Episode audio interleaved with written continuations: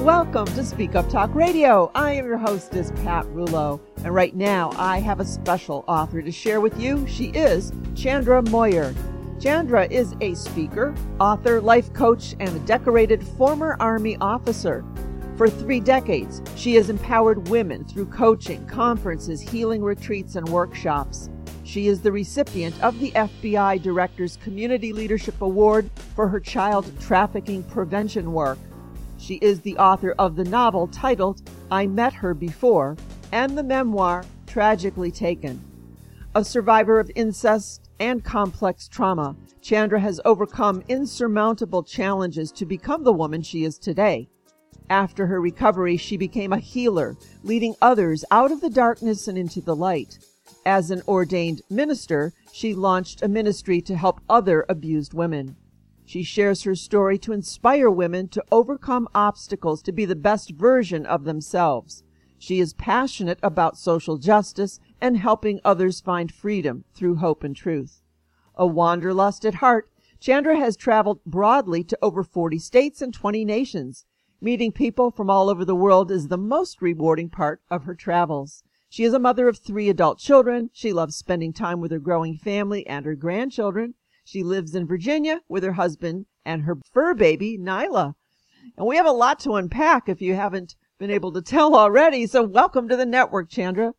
Oh, thank you for having me. I'm excited to be here. Oh my gosh, I'm excited to have you as well. There is so much to talk about. So let's just dig right in. We're going to start with your book, and then I'm sure we will wander into other conversations. So um, let's talk about the book. I Met Her Before is the title. Give us just a little look into the book. Well, it's about Marcia, had beautiful kids, a promising career, and a doting husband, and her whole life was built around the military. Um, when her husband Tony was uh, posted to Hawaii, the couple adopted two foster children. And when Jenna, one of the children, showed signs of trauma from sexual abuse, Marcia and Tony wanted to help her. And unfortunately, social services pulled the children from the couple's home and buried the case instead of offering a solution.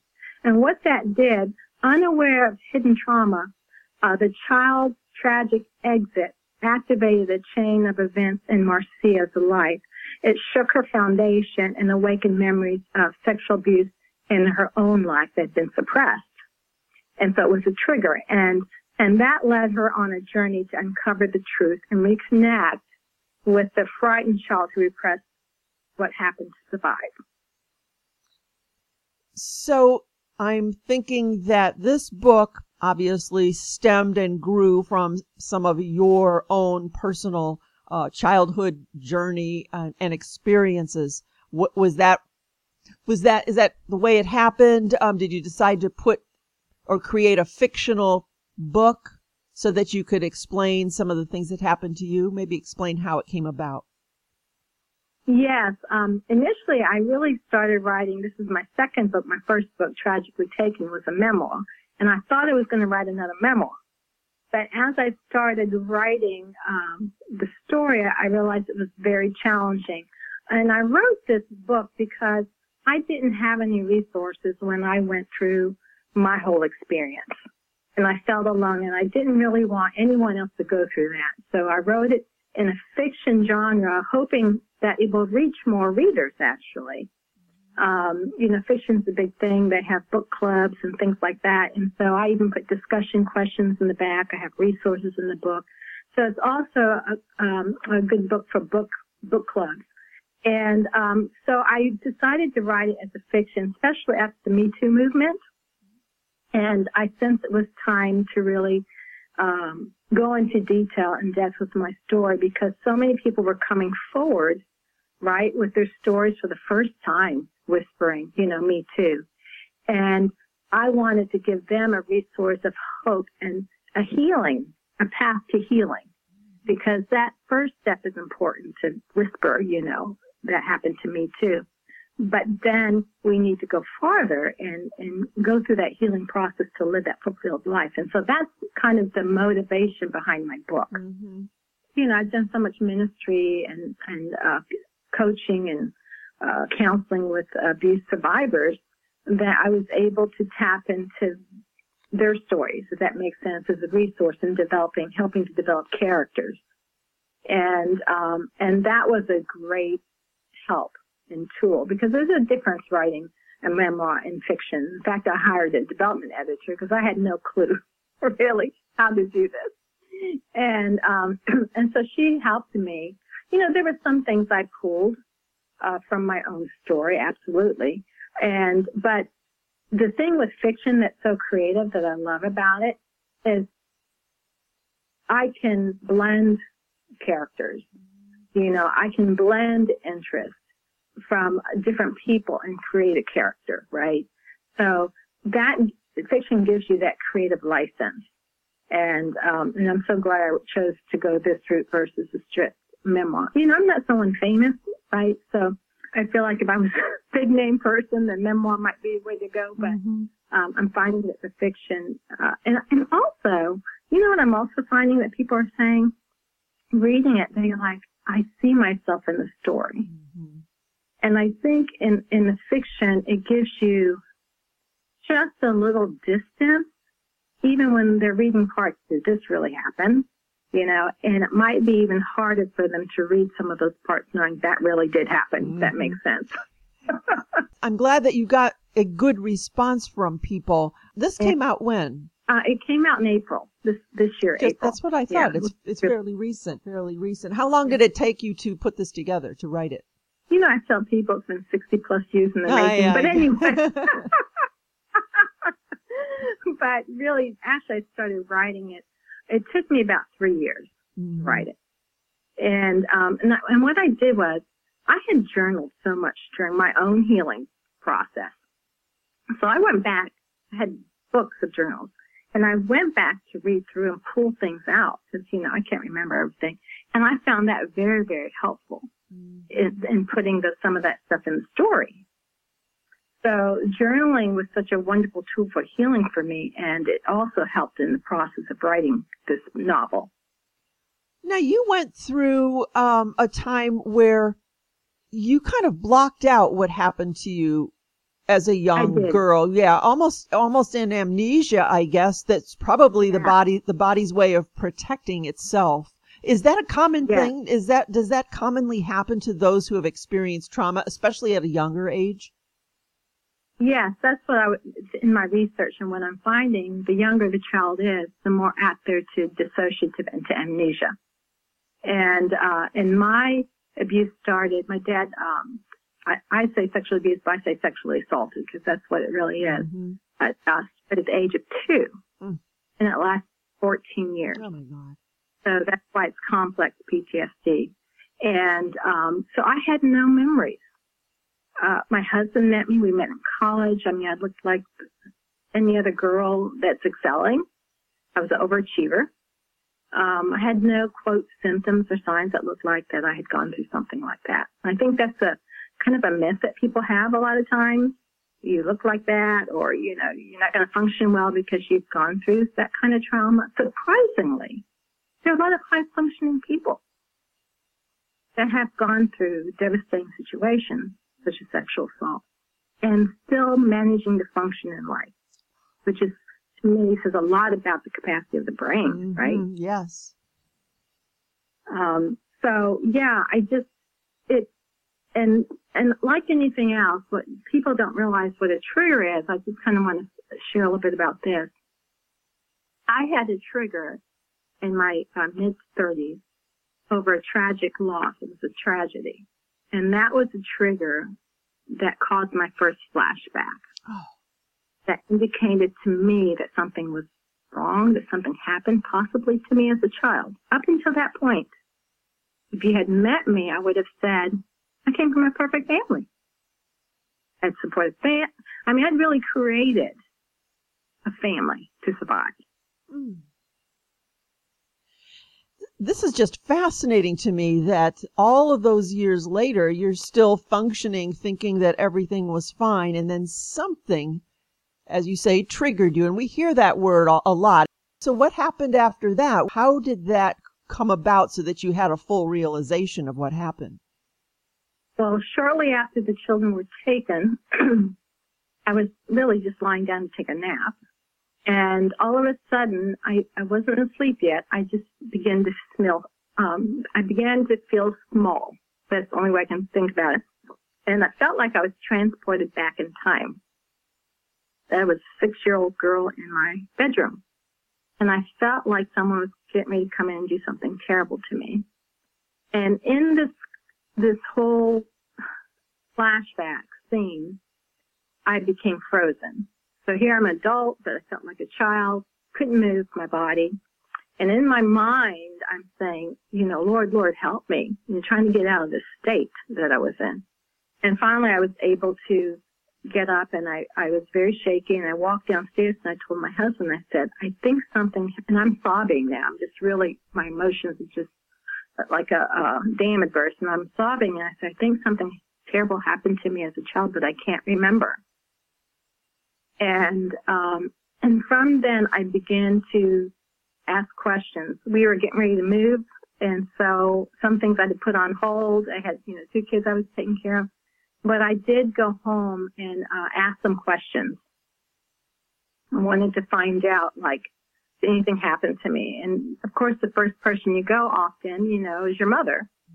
And, uh, and when I asked my mom, only thing she told me was that I was almost kidnapped as a child when we lived in the Philippines. And um and I tell you the mind is something else because for 30 plus years I always told the story that my sister was almost kidnapped and I saved her. Oh. I had the story wrong. And that shook me. Because yes. I'm thinking, how could I forget something? I was about second grade. Something so, you know, tragic, you know, traumatic that I'd forget and then I would superimpose on her. So then that began stirring again, like, but it would take me, and you ask me, I didn't get help right away. Mm-hmm. With all this happening, and, uh, you know, first of all, I'm African American, and I, I saw none of that modeled in my family. Nobody went to therapy, right? And I was raised in that uh, very dysfunctional family. My dad was an alcoholic and he ruled the roost, so to speak, and domestic violence. So nobody went anywhere for help. You know, you didn't talk about your problems. And if, if you did, it was dismissed, right? So as a child, what does a child do? I tell this, I, you know, I say to people, I said, if you're in an environment, a young child, and something terrible is happening to you, or you're witnessing something, but everybody walks around and acts like after the incident, nothing happened that creates a belief system in you. First of all, you can't trust your own beliefs or your own uh, reality. And so you either create create one, or you there's different ways of coping to to um, self protect. And so my way of self protecting was the uh, dissociative amnesia. I can block out. The only thing I can remember safe times for me funny. I can always remember running through the jungles in the Philippines and playing with friends outside and things like that. But when it came to inside the home, I don't have any memories or oh. very little. The brain has a capacity, but you know, uh, what's that the book called The Body Keeps Score? I can't remember the author. Mm-hmm. So the brain, but my body never forgot. Right? So your brain and your body, and so the memories are lodged the trauma is still lodged in your body until it's released. And over time, I, I think it, for my, you know, when I finally went to therapist, I was going through this probably for two, three years, so I finally went to therapy because I finally really got bad. And my husband looked at me and says, you got to get your ass some help. Poor guy. he was, he was at wit's end. And I finally did, but it still took a lot of coaxing. I mean, I had a friend that went with me, uh, you know, I was scared to death to do something like that because in my perception of that, perceiving you're weak if you go get help. You know, we don't talk about things. You just put it aside and keep moving on with life. Isn't that interesting then that through your whole life you, you use the word of being an overachiever? Isn't that also fascinating that that's how you approached life? Yeah.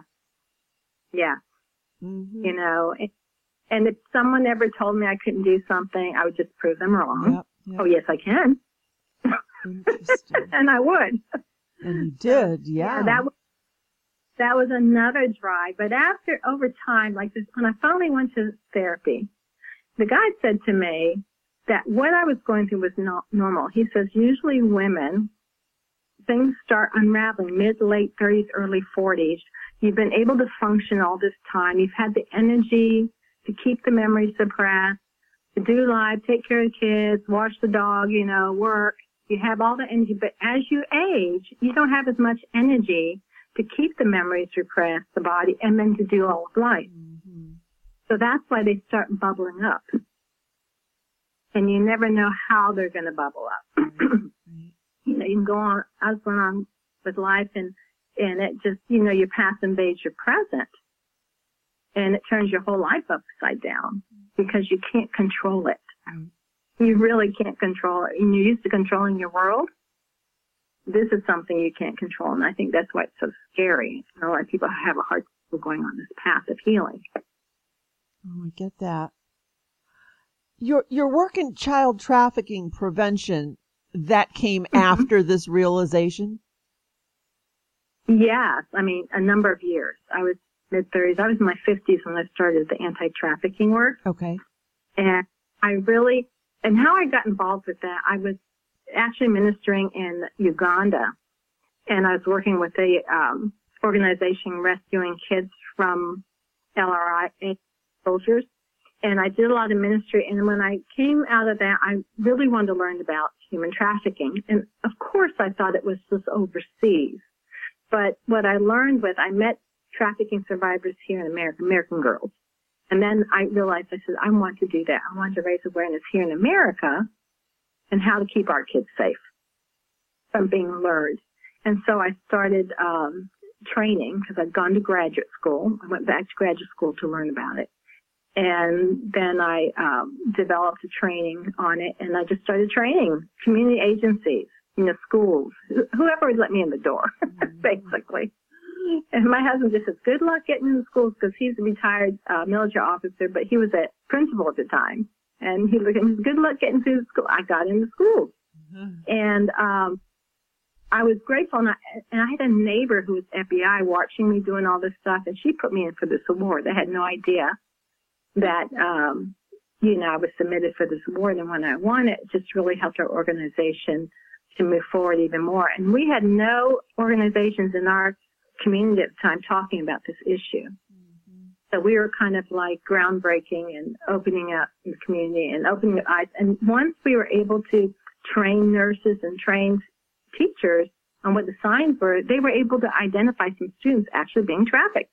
And these are middle class families. Um, but what I, I have to just circle back here a moment because I was so driven about, passionate about this issue.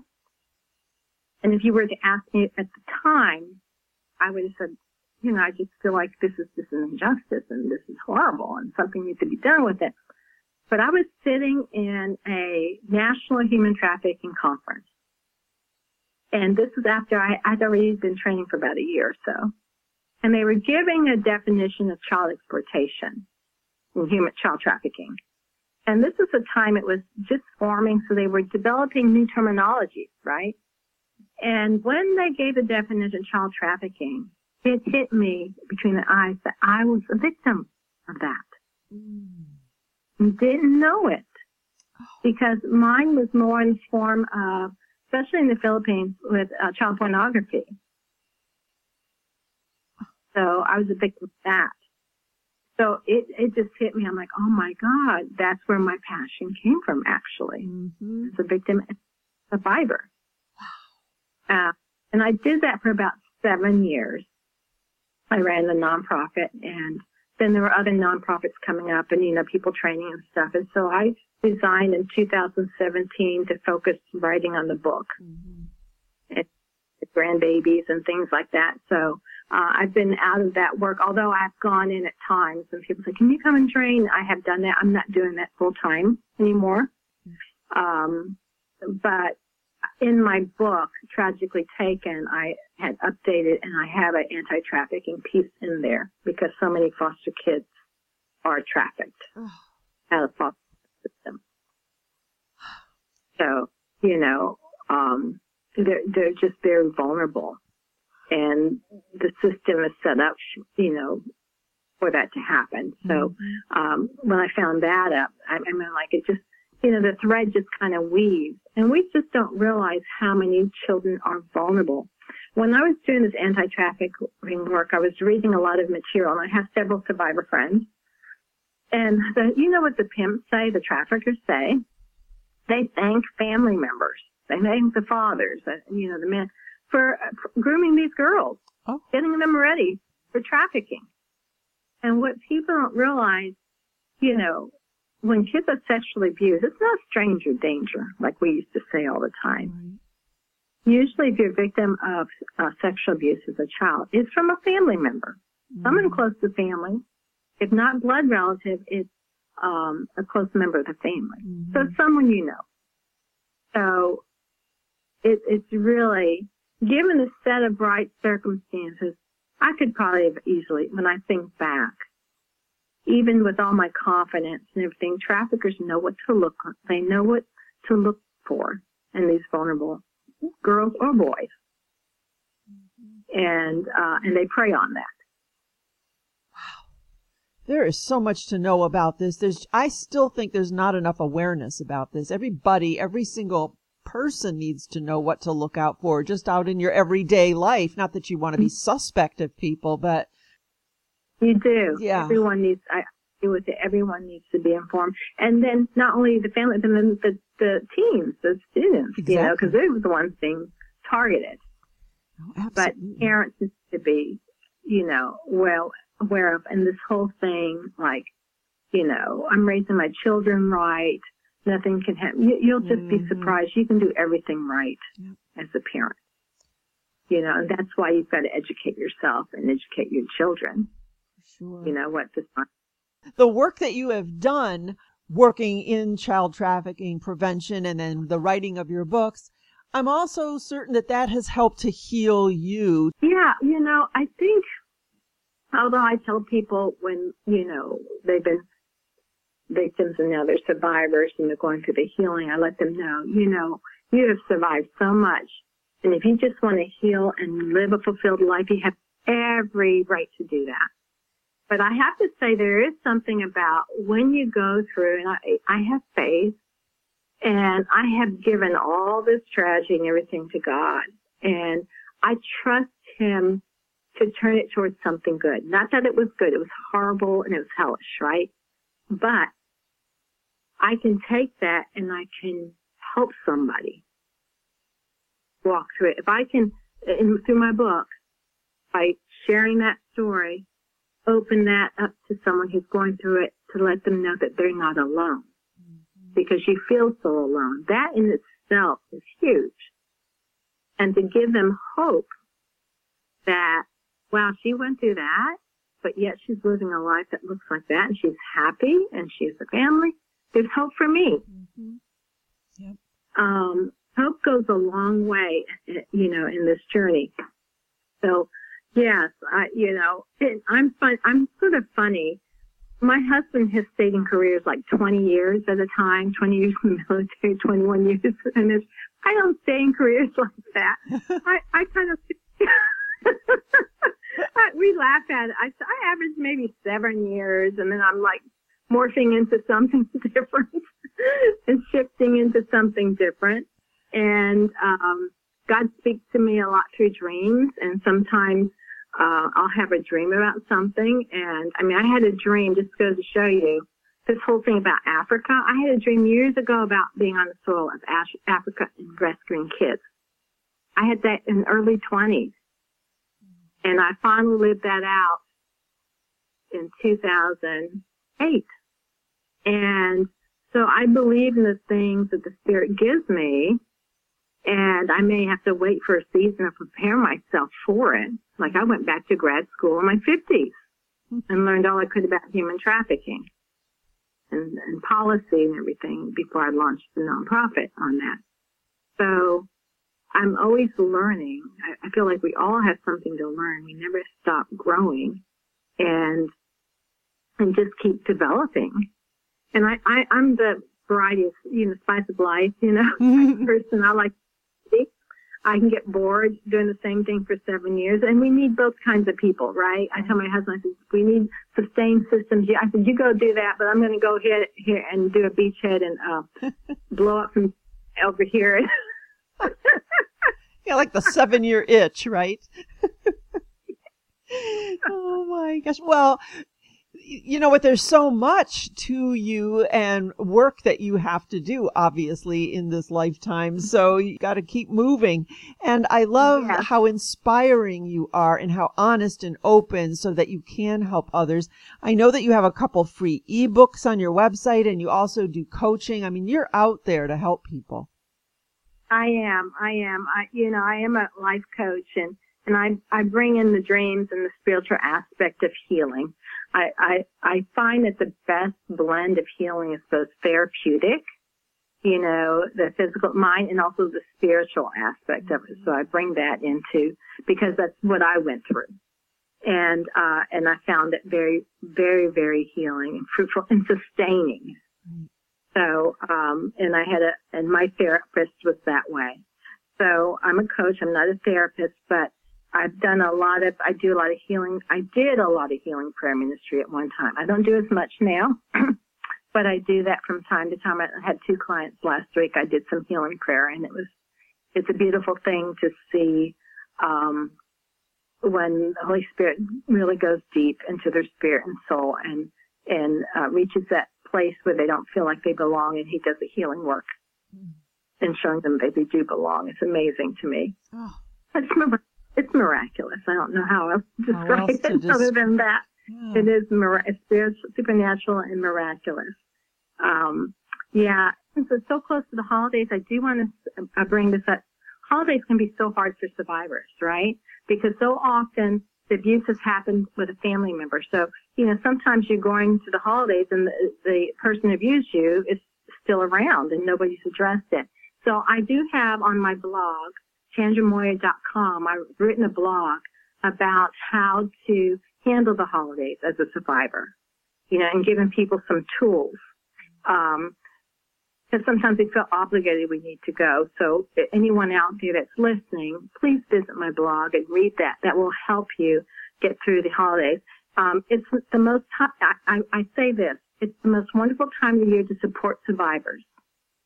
So uh, for your listeners, I, I want to I want to ask them to consider gifting my book to a hurting friend and giving them hope for the holidays. Um, when I was going through my, I had suffered a lot of depression for the holidays, literally shut down, mm-hmm. and didn't know why until I went through my healing, and that's when a lot of the abuse happened. That's when a lot more drinking happens, drug addiction, you know, mm-hmm. uh, drugs over the holidays. There's an uptick in domestic violence. So that's why um, holidays can be, be very hard for those survivors.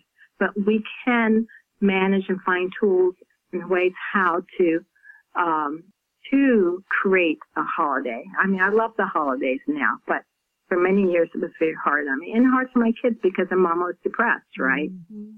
But I love the holidays now. Um, I hope my book will serve as a resource, for anyone who has experienced childhood sexual abuse and those who know them. Uh, I believe that educators, counselors, and family members could benefit from my book. It's a story of freedom and the healing power of God's love. And most of all, I want survivors to know they're not alone and that there is new life and better life on the other side. They can thrive after abuse. Wow. Thank you. That is beautiful. So I agree with you. A copy of your book for anyone who knows of a family member, friends, whoever, to gift a copy of your book titled I Met Her Before. And you can find that at Chandra Moyer, C H A N D R A M O Y E R, chandramoyer.com. And also on Amazon as well. Okay. Yes, that would be another good place too. Chandra Moyer, the book is titled I Met Her Before. All right. Well, is there anything we missed then before we begin to wrap up? Uh, I don't know if I mentioned one real quick thing. I do have discussion questions in the back of the book for those who are in book clubs. And I would love to come in on a book club and discussion. I've done that to couple, with a couple of them. I'd love to. I just love being around people. So whether I'm physically there or I can zoom in, uh, those are some options as well. Right. Excellent. ChandraMoyer.com. Thank you so much for just being so open, honest, vulnerable, and sharing you with everybody. You're just a, a beacon of light. And so I so appreciate our conversation today. Well, thank you so much for having me. It's great to be here.